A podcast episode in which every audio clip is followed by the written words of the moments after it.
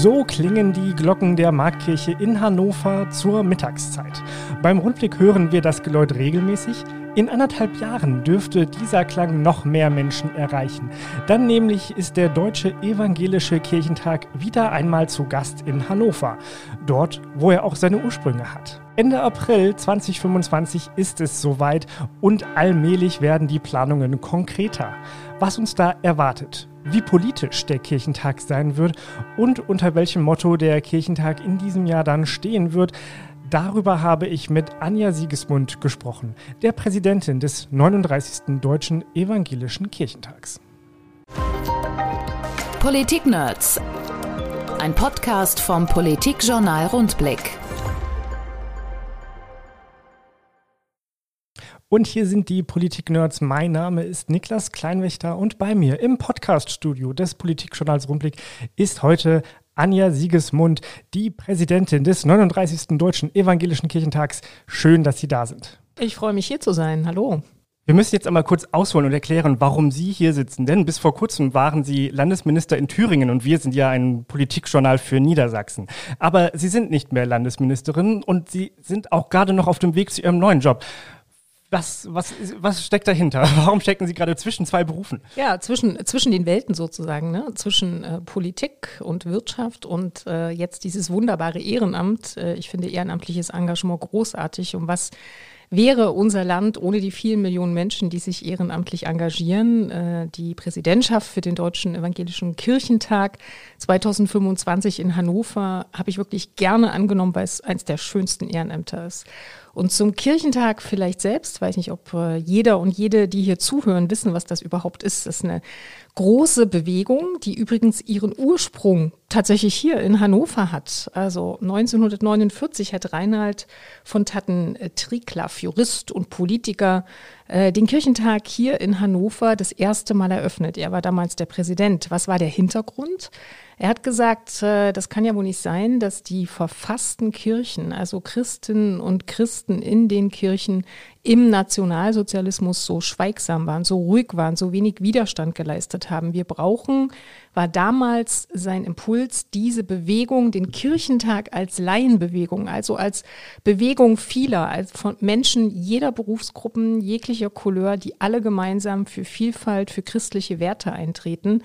Und er wird quasi 2025 mit mir als Präsidentin nach Hannover zurückkehren. Und das ist äh, für mich natürlich eine ganz besondere Freude und eine große Ehre. Seit diesem Wochenende sind Sie offiziell Präsidentin des 39. Deutschen Evangelischen Kirchentags. Bis Anfang des Jahres waren Sie Umweltministerin in Thüringen und bald werden Sie die ähm, Bundesvorsitzende, heißt es so? Nein. Präsidentin. Präsidentin des Bundesverband der deutschen Entsorgungs-, Wasser- und Kreislaufwirtschaft. Mhm. Ähm, und Sie treten in dieser Zwischenphase dieses äh, Ehrenamt an. Ähm, wollen Sie mal was dazu sagen? Wie kam es denn jetzt zu diesem Wechsel von der Politik zur, zum Verbands, äh, zur Verbandsarbeit?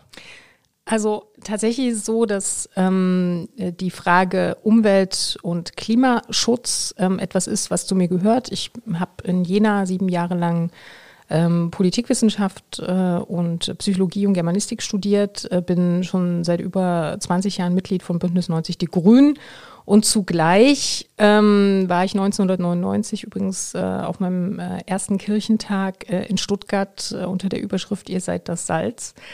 Ähm, also äh, eine lange Geschichte, die parallel läuft und ähm, die äh, quasi bedeutet übrigens, dass ähm, obwohl wir wahrnehmen und obwohl unsere Gesellschaft wahrnimmt, ähm, dass wir ähm, mit vielen Kirchenaustritten auch äh, in den letzten Jahren durchaus eine Wegbewegung von der Möglichkeit, sich einzumischen, sowohl im politischen als übrigens auch im kirchlichen Bereich haben, bin ich der festen Überzeugung, Engagement zählt. Und äh, mit Engagement meine ich in dem Fall, dass äh, Thomas de Maizière, ähm, von dem ich das Amt am Samstag übernommen habe, und Thorsten Zugehör, also mein Nachfolger, der jetzt auch schon feststeht, er ist der Oberbürgermeister der Stadt Wittenberg, dass wir uns zu dritt ähm, der Wahl der Gremien des Deutschen Evangelischen Kirchentages gemeinsam als äh, Präsidentinnen für die Jahre 23, 25 und 27 gestellt haben und als Team den Kirchentag in Nürnberg dieses Jahr gestaltet haben, als Team den 25er in Hannover gestalten und auch den, der in 27 dann in Düsseldorf stattfindet. Wie wird man denn eigentlich Präsidentin des Deutschen Evangelischen Kirchentages. Sie haben jetzt gerade schon erklärt, Sie sind als, als Dreierbündnis angetreten. Aber wie, wie kommt man da rein in diese Bewegung, in, in diese doch besonderen Kreise, oder? Also da, da kann sich jetzt ja nicht jeder aufstellen und sagen, ich möchte Präsident werden. Also wenn Sie sich die Reihe der Präsidentinnen und Präsidenten angucken, sind das äh, ganz, äh, eine ganz bunte Mischung wirklich namhafter, großartiger ähm, Menschen, die auf unterschiedlichste, vielfältigste Art, jetzt Juristinnen und Juristen oder Politiker oder ähm, auch übrigens Unternehmer ähm, oder Journalisten äh, den Kirchentag angeführt haben. Ähm, wichtig ist, dass man weiß, der Kirchentag ist eine Bewegung, die sehr basisdemokratisch ähm, organisiert ist und es gibt kein Top-Down, im Gegenteil. Äh, der Präsident, die Präsidentin ähm, steht äh, in ihrer Rolle für die Vielfalt der breiten Bewegungen.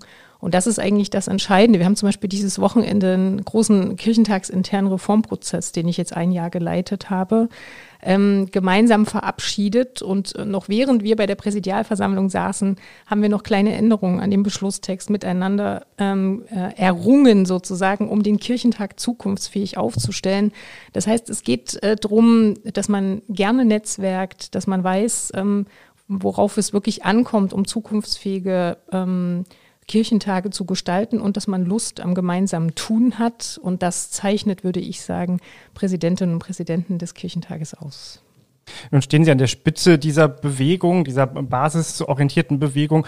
Aber wie sind Sie denn eigentlich so zur Kirche gekommen? Wo, wo mhm. fußt denn Ihre kirchliche Sozialisation? Das ist eine spannende Frage, weil ich ja äh, in Ostdeutschland geboren bin und ähm, die DDR, der Unrechtsstaat der SED, alles daran gesetzt hat, Christinnen und Christen das Leben so schwer wie möglich zu machen und ähm, tatsächlich äh, Engagement im Kirchenrahmen, Kirchenkontext erschwert hat. Ich kann mich noch gut entsinnen, ähm, wie eine Schulfreundin von mir, die zur Christenlehre wollte, ähm, das in der Schule natürlich in jeden äh, anderen Zusammenhängen auch gespürt hat, wenn es äh, Gruppennachmittage gab, ähm, ist sie äh, da ganz bewusst übrigens von der Schulleitung auch ausgegrenzt worden. Ähm, das darf man nicht unterschätzen. Auf der anderen Seite, und das ist eigentlich das Besondere, muss man wissen, dass ohne die kirchliche Umweltbewegung der DDR, ohne die kirchliche Friedensbewegung der DDR, wo man sich im Schutzraum der Kirche getroffen hat, egal ob Christin oder eben nicht Christin, also im Sinne von äh, dem ja, Anbahnen des ähm, Erringens der friedlichen Revolution man gemeinsam jedenfalls unter dem Dach der Kirche saß. Ohne das wäre 1989 die friedliche Revolution überhaupt nicht möglich gewesen. Und denjenigen, die sich da getroffen haben, die haben sich unter anderem getroffen, zum Beispiel um über die Bibelstelle zu diskutieren, wie der Hirsch lechzt nach frischem Wasser. Und es ging um die Umweltverschmutzung in der DDR. Und unter diesem Schutzraum konnte man sich dann natürlich auch ähm, von den Fesseln der Diktatur zumindest in freier Sprache lösen. Und ich würde sagen, das ist übrigens auch das Bild, was am Ende die Menschen 1989 in ihrem Streben nach Freiheit, was leider ähm, über 30 Jahre später vielen offensichtlich nicht mehr so erinnerlich ist, wie es eigentlich sein sollte, wie wichtig, wichtig Freiheit und ein Rechtsstaat ist.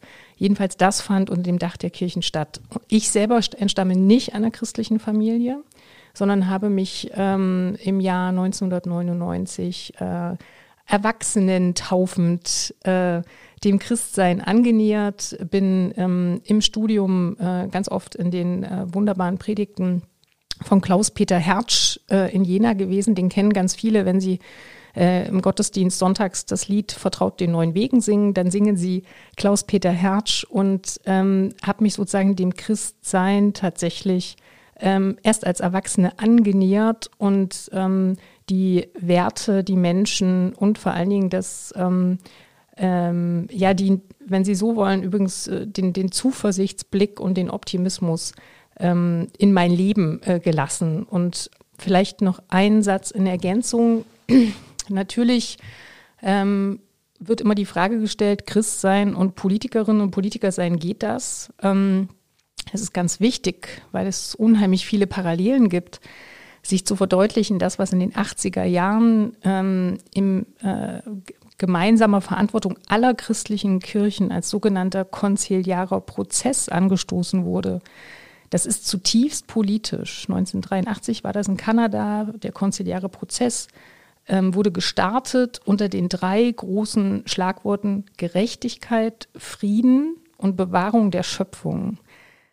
Ich dachte das deswegen, weil das so aktuell ist wie nie zuvor und weil ich der festen Überzeugung bin, gäbe es den Kirchentag nicht, man müsste ihn eigentlich heute erfinden.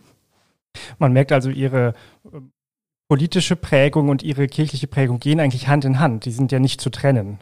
Das ist genau so. Und ähm, das ist in vielerlei Hinsicht etwas, äh, deswegen habe ich vorhin gesagt, zwischen den Welten, äh, was natürlich auch verbindet. Ich glaube, ähm, diejenigen, die Verantwortung in Politik tragen, zum Beispiel in Gemeinderäten sitzen und sich oder im Stadtrat in Hannover und sich äh, darum kümmern, ähm, dass äh, es hier das gute Leben ähm, ermöglicht wird, die Lebensqualität steigt, äh, die übernehmen natürlich auch an vielen anderen Stellen Verantwortung. Und dieses gemeinschaftliche, ähm, dieses Suchen und Ringen um die beste Lösung, ähm, das ist, denke ich, das, was erstens unsere Demokratie am Laufen hält und zweitens, was gerade auch Ehrenamtliche so unverzichtbar für uns macht, äh, mit jeder Tat, wo sie sich für unsere Gemeinschaft einbringen. Und da verneige ich mich tief davor und sage, ähm, ein bisschen ist dieses schönste äh, Ehrenamt äh, jetzt beim Kirchentag etwas, äh, wo ich weiß, dass es äh, natürlich viel Arbeit bedeutet, aber in einem guten Sinne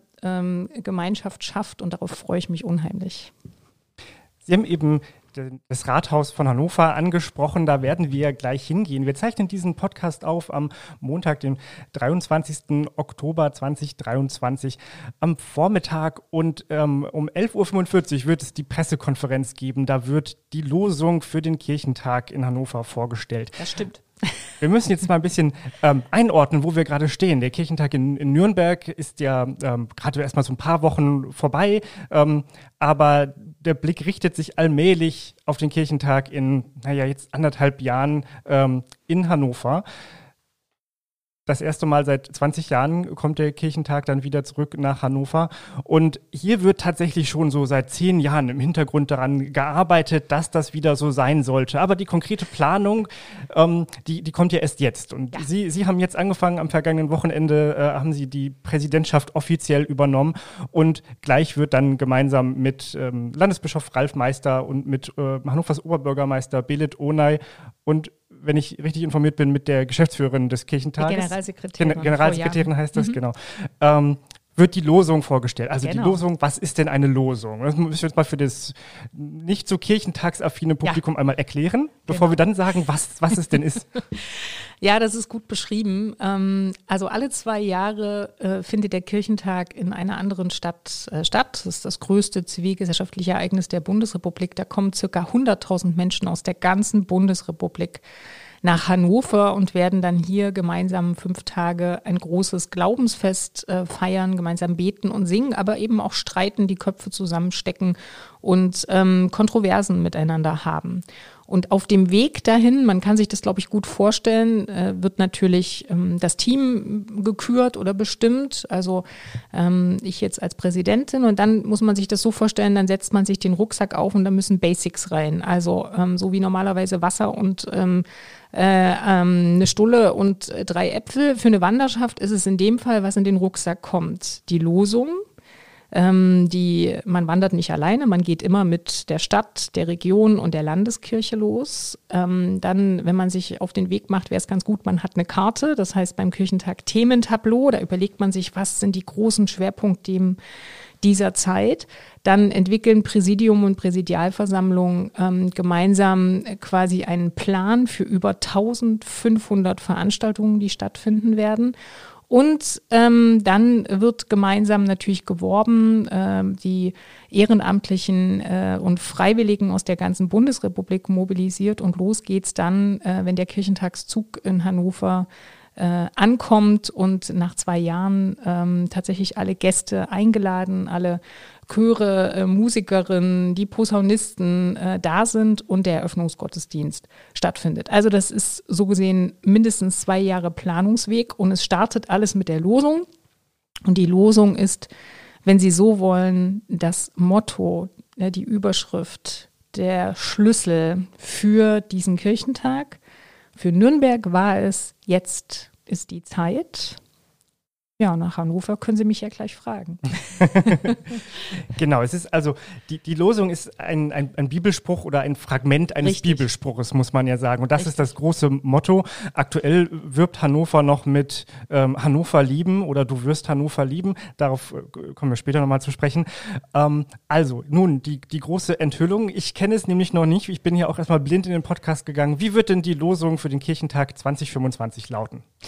Ja, die Losung, ich löse gleich, ich ordne sie erst noch ein. Die Losung ist angelehnt an das Ende des ersten Korintherbriefs, in dem der Apostel Paulus schreibt, wachet, steht im Glauben, seid mutig und seid stark.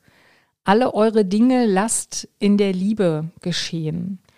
Und das sind zwei starke Aussagen. Es geht einerseits darum, mutig zu sein. Also, wenn Sie so wollen, wollen wir in Hannover Mutbotschafter und Mutbotschafterinnen gemeinsam zu diesem Glaubensfest einladen, aber eben auch mit Herz. Und was bedeutet das? Das bedeutet, dass wir ähm, äh, Mut, also das, das Wort Herz und Mut werden in der Bibel, die Worte werden sehr oft sehr ähnlich verwandt, liegen nah beieinander.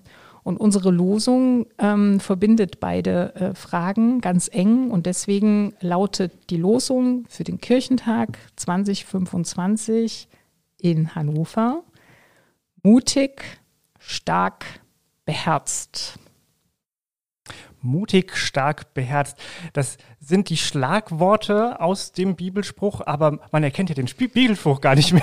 Also, das ist äh, die Verkürzung, sozusagen, hm. die Essenz. Das macht die Losung ähm, äh, quasi so.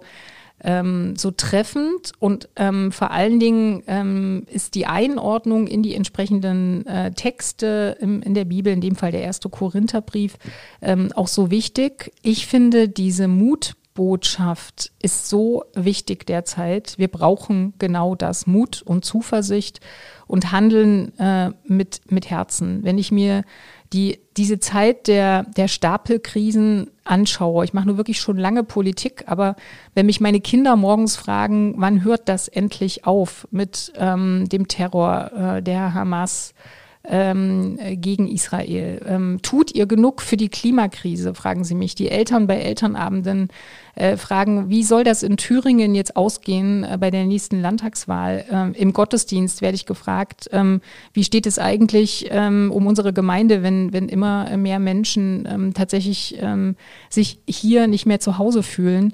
Also, was ich sagen möchte, das ist eine Zeit der Stapelkrisen, wo es wirklich darauf ankommt, ähm, als Gesellschaft zusammenzufinden, mutig Brücken zu bauen, miteinander zu sprechen, zu ringen. Und dafür steht Kirchentag, diese Plattform Kirchentag als Ort der Begegnung, als Ort der respektvollen Debatte. Ähm, eine, eine unheimliche Kraft, die gemeinsam entwickelt wird und äh, deswegen kommt äh, der Kirchentag zur richtigen Zeit, gerade in diese wunderbare Stadt der Vielfalt Hannover, Stadt Hannah Arendts, ähm, was, äh, wie ich finde, ähm, als Tochter dieser Stadt auch nochmal dem Ganzen eine besondere Nuance gibt. Ähm, also Hannover 2025 findet an einer Stelle statt in diesen 20er Jahren, ähm, die, würde ich sagen, für uns alle eine ganz besondere Zeit sind. Und es wird darum gehen, gerade jenen, die zweifeln, die hadern, die erschöpft sind, ähm, Mut zuzusprechen, Mut zu geben und gemeinsam Kraft äh, zu schöpfen. Und deswegen passt mutig, stark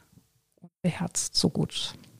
Sie sprechen von den Stapelkrisen. Und wenn ich jetzt zurückdenke zu der Zeit, als äh, ich als die Einladung ausgesprochen wurde, dass der Kirchentag nach Hannover kommen soll, als die Finanzierung grob geklärt wurde, da waren wir mitten in der Corona-Pandemie und mhm. ich habe gedacht, das klappt gar nicht. Mhm. Also zu dem Zeitpunkt war ich sehr mutlos und dachte, ähm, ich kann mir gar nicht vorstellen, dass wir jemals wieder so ein, ein Groß-Event feiern werden, ja. bei dem aus der ganzen Republik die Menschen Absolut. zusammenkommen. Absolut. Ich hatte zu dem Zeitpunkt nicht, nicht ähm, die Zuversicht, dass das funktionieren würde. Und wenn ich jetzt überlege, was seitdem passiert ist, die Stapelkrisen, ähm, der Krieg in der Ukraine, äh, der Nahostkonflikt, der gerade weiter eskaliert, was wir auch noch vor kurzem uns gar nicht hätten vorstellen können, und all die Folgeerscheinungen, die mit dazukommen. Ich mag mir gar nicht ausmalen, wie sich die Welt vielleicht in den nächsten anderthalb Jahren, bis dann der Kirchentag äh, stattfindet, weiterentwickelt hat. Wie ähm, wie, wie, wie geht denn ein Kirchentag damit um, dass man mhm. gar nicht weiß, wie die Welt mhm. dann aussehen wird, was die Themen sein werden? Jetzt müssen Sie ja Themen planen. Richtig, gute Frage. Wir brauchen ja eine lange Vorlaufzeit. Ähm, und deswegen gibt es äh, bei der Planung der 1500 äh, Veranstaltungen, also ganz klar, am Anfang jedes Kirchentages steht ein großer Eröffnungsgottesdienst, am Ende steht ähm, ein Schlussgottesdienst mit, mit Zehntausenden Besuchenden. Es wird immer einen Segen zur Nacht geben. Es wird Bibelarbeiten geben. Ähm, es wird entsprechend Debattentage geben und immer auch Konzerts, also Großkonzerte, all das wird es geben. Aber selbstverständlich ist bei der Planung dieses Glaubensfestes ähm, unklar, wohin wird sich unsere Welt entwickeln. Wir haben jetzt Tag 612 der russischen Invasion in die Ukraine. Wir haben Tag ähm, 15, 16 seit dem Terrorangriff äh, der Hamas gegen Israel und, und, und. Also in einer immer unsicher werdenden Welt ähm, ist äh, die Planung des Kirchentages natürlich auch nichts, was irgendwie auf dem Reißbrett mal eben in zwei Tagen passiert. Deswegen gibt es in der Planung sogenannte weiße Flecken. Das heißt, natürlich wird das Thema Klimaschutz, das Thema Arbeit, weil wir ja um den 1. Mai herum uns treffen werden, das Thema Bewahrung der Schöpfung, Umwelt und das Thema Außenpolitik, also wir im Binnenverhältnis, die Frage Vielfalt und ähm, die Frage demokratisches Gemeinwesen. Ähm, das wird alles eine Rolle spielen, aber es wird auch tatsächlich sogenannte weiße Flecken geben, weil wir aktuell sein wollen. Warum? Wir müssen es auch sein.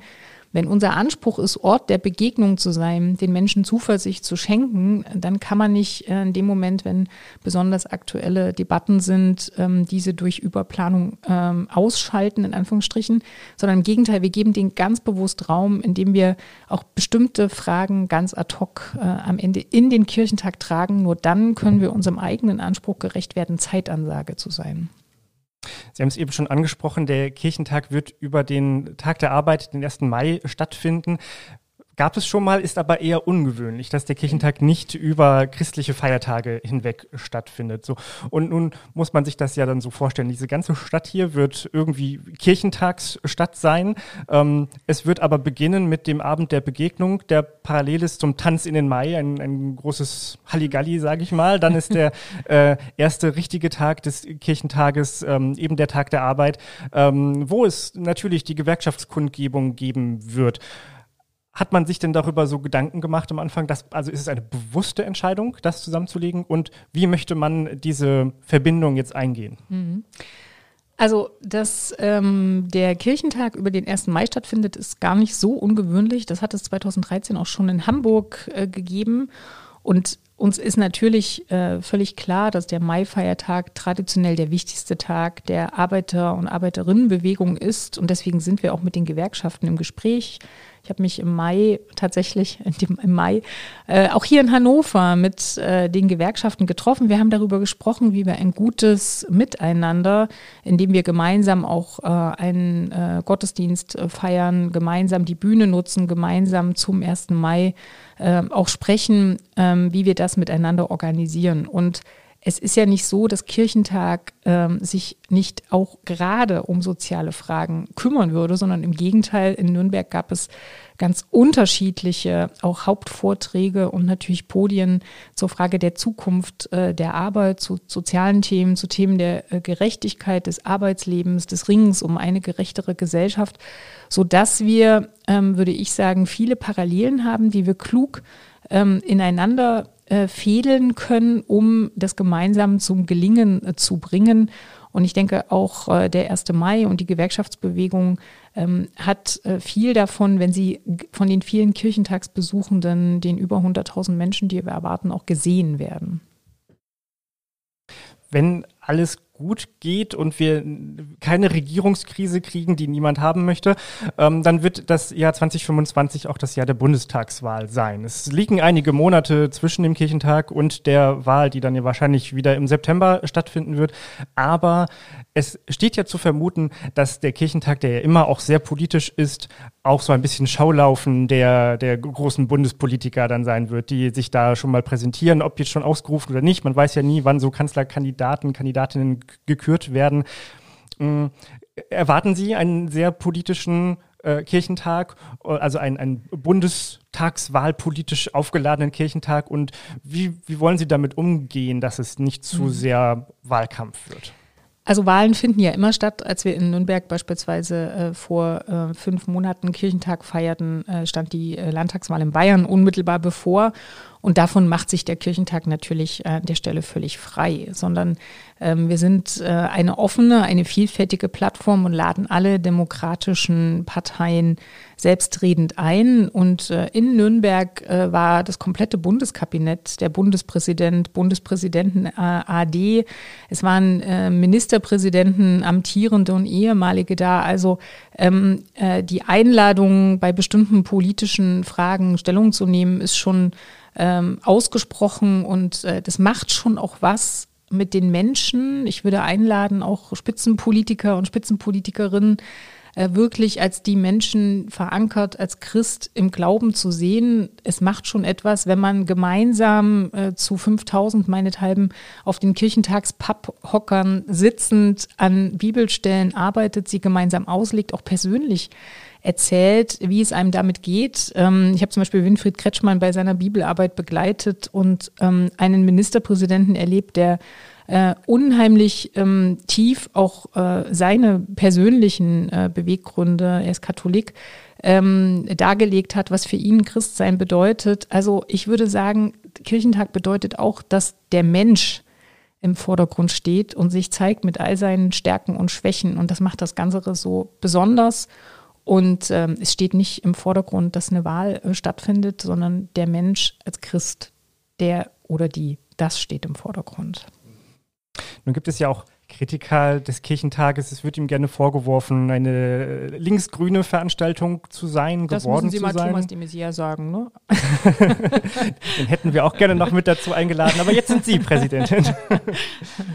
Mm, aber also, ich will mir das gar nicht zu eigen machen, aber hier auf den Tisch bringen und äh, mit ihnen darüber reden. Ähm, es, gibt auch die, die, die, Aussage, der Kirchentag ist ja eigentlich sowas wie der Parteitag der Grünen. So, Sie, Sie kennen beides. Sie kennen den Parteitag der Grünen.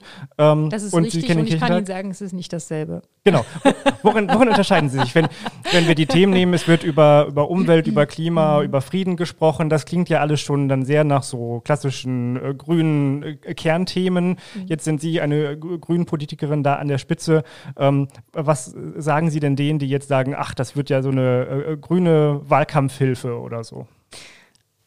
Okay, auf, äh, auf die Idee muss man erstmal kommen, weil ähm, nochmal in, in, in Rückgriff auf das, was vorhin ähm, als konziliarer Prozess ähm, beschrieben ist, als sozusagen Weg der Christinnen und Christen, ähm, um gemeinsam ähm, im, im Christsein wirkmächtig zu sein, dann sind äh, ist diese Trias, die den konziliaren Prozess ausmacht, nämlich Gerechtigkeit, Frieden und Bewahrung der Schöpfung, für jeden Kirchentag ein Kompass.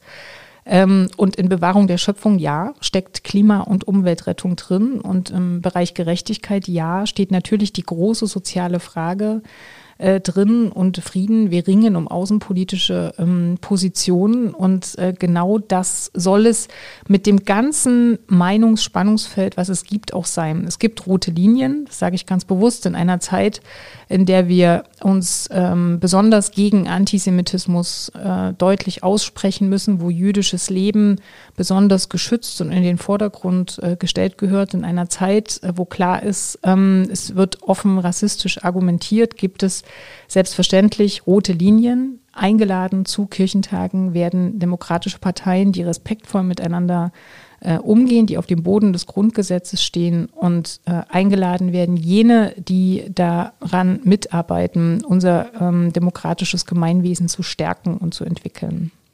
Das heißt, mal umgedreht, wer wird nicht eingeladen?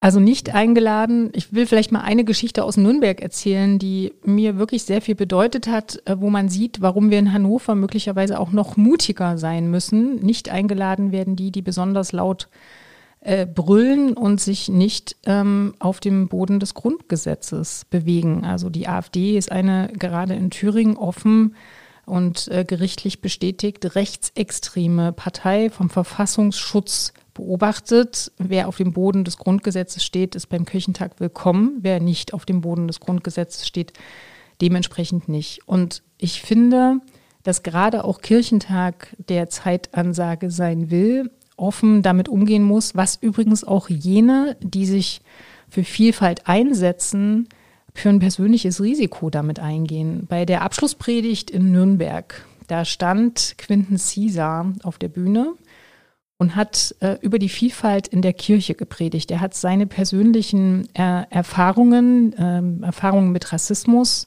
in den Mittelpunkt seiner Predigt gestellt. Er hat ähm, auch den schönen Satz gesagt, äh, Gott ist queer, hat dafür viele Anfeindungen bekommen und er hat auch den schönen Satz gesagt als Antwort auf die sogenannte letzte Generation, lasst uns an der Liebe Gottes festkleben. Also da gab es viele Punkte, ähm, wo man sicherlich mit ihm hätte diskutieren können, aber was danach passiert ist, war nicht, dass man mit ihm diskutieren wollte, sondern diese starke, diese zuversichtliche, diese großartige Predigt sorgte vor allen Dingen für Hass und Hetze im Netz.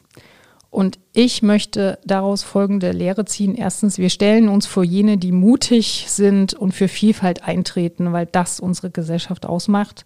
Wir stellen uns für jene, die bewusst die Themen dieser Zeit ansprechen und auch mal zuspitzen, weil das unsere Gesellschaft nach vorne bringt.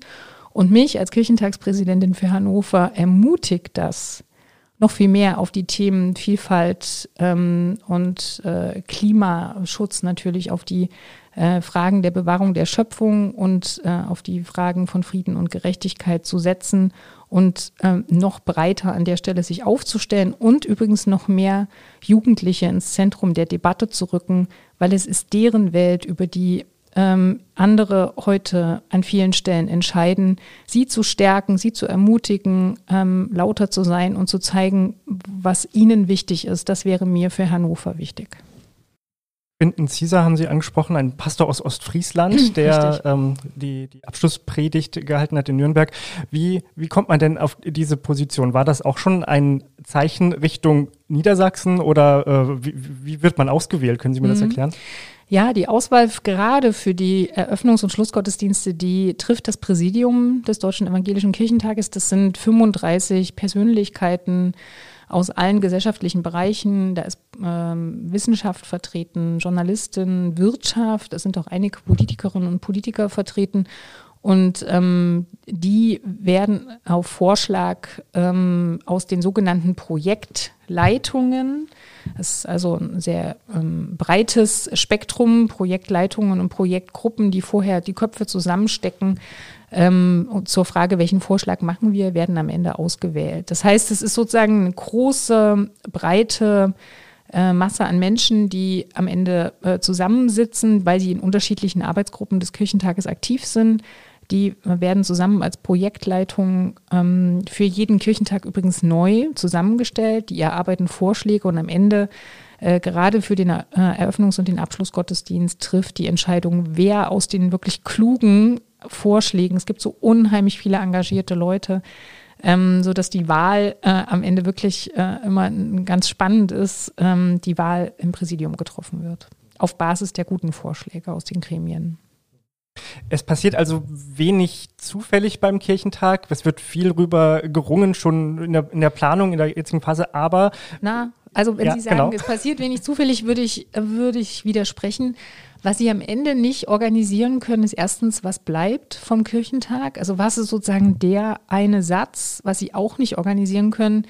Das kann keiner. Wenn er sich am Ende das Programm mit 1500 Veranstaltungen nimmt und sagt, wovon will ich mich heute besonders berühren lassen, dann kann ich schon mal sagen, das geht schief. Weil sie werden am Ende an der Stelle stehen. Für mich war es zum Beispiel in Nürnberg beim Segen zur Nacht, wenn 15.000 Menschen mit einer Kerze in der Hand, kriege ich schon wieder Gänsehaut, weil mich das so 1989 in Ostdeutschland ähm, erinnert mit meinen Eltern äh, in Gera vor der Nikolaikirche. Ähm, wenn dann zusammen 15.000 Menschen Deine Zeit steht in meinen Händen singen, ähm, das, das, das bewegt. Und diese Momente, der, wenn Sie sagen, zufällig ist nichts, dem würde ich wirklich sehr widersprechen. Es ist im Gegenteil die Frage, was Kirchentag will, Ort der Begegnung sein. Sie können die Begegnungen, die Sie berühren, das kann man nicht organisieren. Man kann, eigentlich ist es eine gemeinsame Suche ähm, bei diesen Kirchentagen die Begegnung am Ende auf sich wirken zu lassen und gestärkt im Glauben wieder nach Hause zu fahren. Und deswegen ist am Ende, würde ich sagen, doch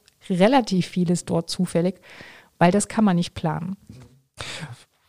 Jetzt haben Sie mir quasi vorweggegriffen, aber worauf ich hinaus wollte, ist ähm, eher genau dieser, dieser Zwiespalt aus. Es gibt die, dieses Präsidium, das sich da mhm. viele Gedanken macht, mhm. vieles plant, vorbereitet, abstimmt, abwägt mit Expertenkreisen.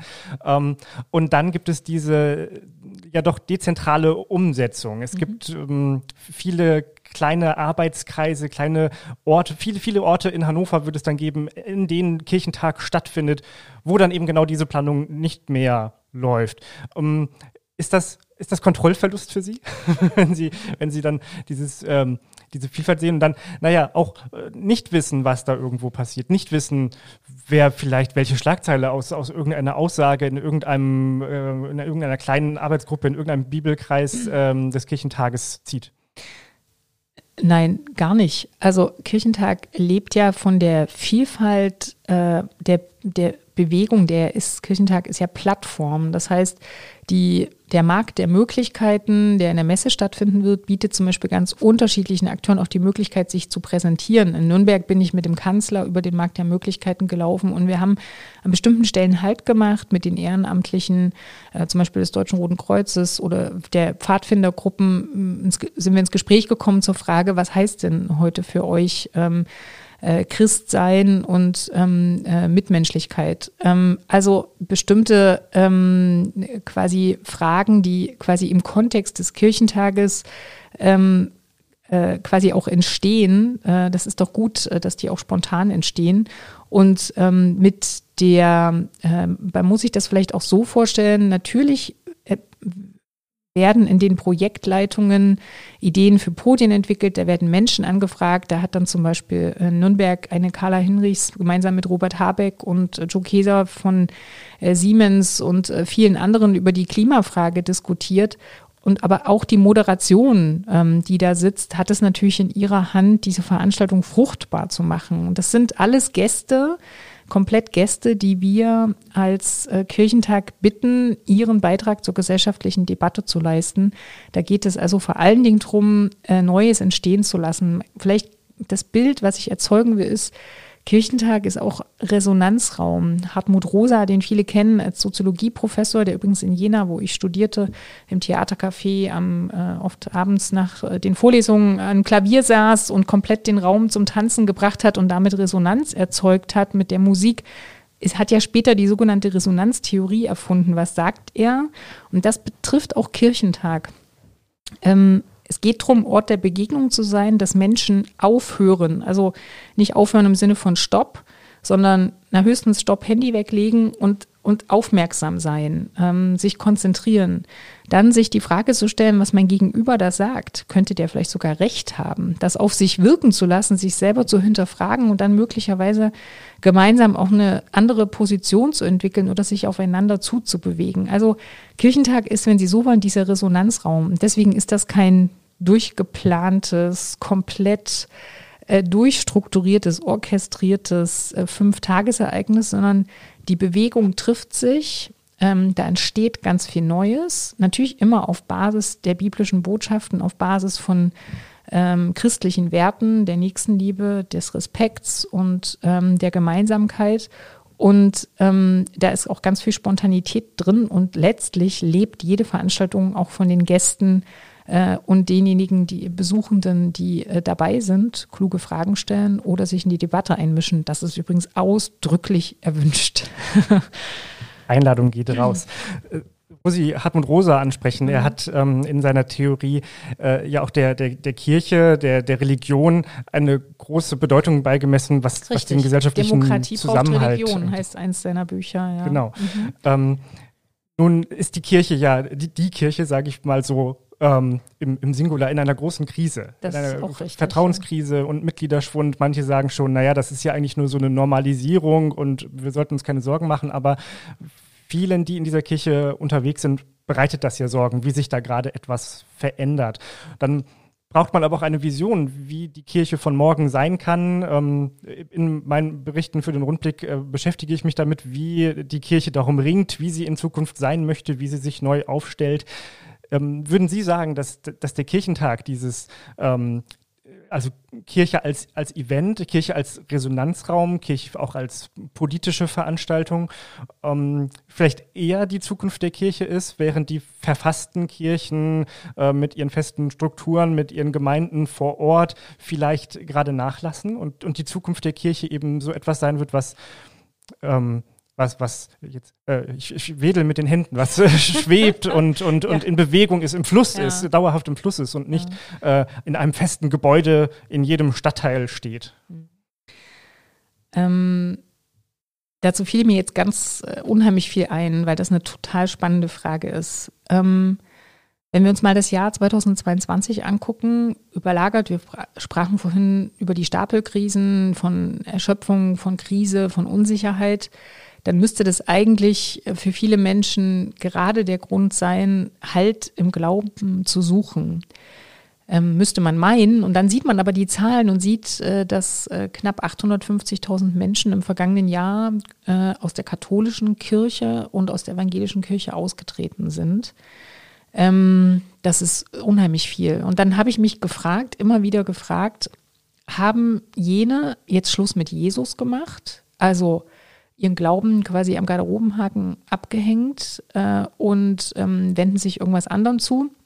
Oder hadern sie mit der Institution Kirche, mit nicht aufgearbeiteten Missbrauchsskandalen, mit äh, der Frage der Finanzierung bestimmter Liegenschaften, äh, mit anderen Dingen, die für sie Institution Kirche in dieser Zeit, wo es Glaubwürdigkeit und Authentizität in so hohem Maße braucht, eben nicht mehr äh, als Institution Kirche ausstrahlt. Ähm, das macht natürlich auch was mit Kirchentag. Der Kirchentag ist ja nicht die verfasste Kirche, sondern eine Laienbewegung, weil das bedeutet, ähm, ich glaube übrigens nicht, dass diejenigen mit Jesus äh, Schluss gemacht haben, sondern dass sie weiterhin auf der Suche ähm, im Glauben sind und deswegen möglicherweise auch im Kirchentag eine Stärkung erfahren können. Trotzdem besorgt mich das zutiefst. Es besorgt mich zutiefst, weil es natürlich äh, auch für unsere Gesellschaft und unsere Gemeinschaft was heißt. Und wir haben deswegen am vergangenen Wochenende äh, in unserem Reformbeschluss mit 20 äh, Punkten auch an zwei Stellen deutlich gemacht, ähm, dass wir diese natürliche Abgrenzung zur verfassten Kirche nicht mehr so stark hervorheben wollen, sondern gemeinsam als Christen und Christen in Verbundenheit enger daran arbeiten wollen, die christliche Botschaft in den Vordergrund zu stellen.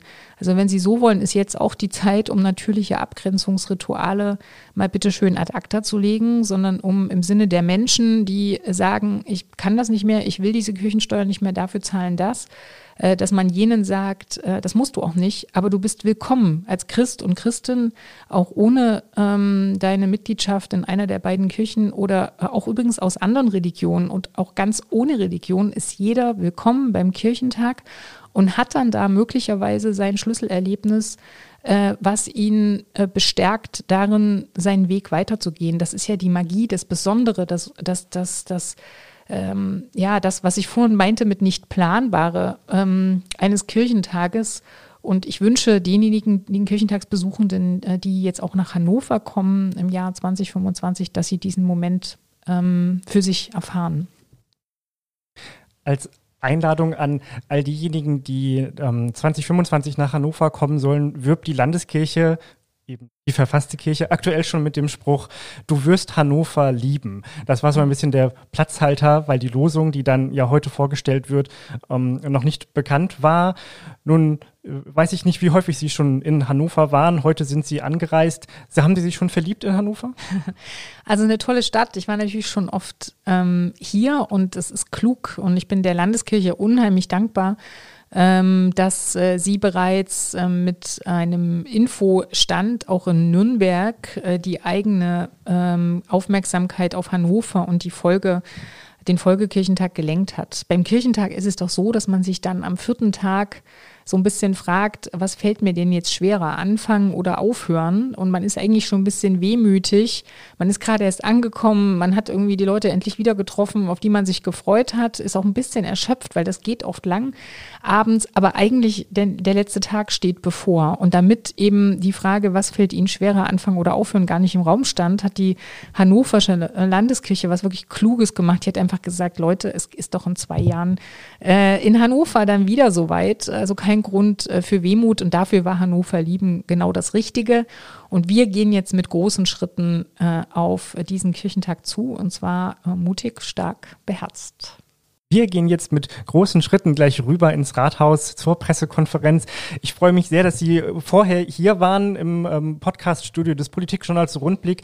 Wir werden weiter verfolgen, wie der Kirchentag in Hannover langsam Gestalt annimmt und wie er dann letztlich aussehen wird. Anja Sigismund, Präsidentin des Deutschen Evangelischen Kirchentages Hannover 2025. Schön, dass Sie hier waren. Sehr gern. Das hat viel Freude gemacht und ich freue mich äh, auf den Kirchentag in Hannover. Politik Nerds. Mehr Infos unter rundblick-niedersachsen.de.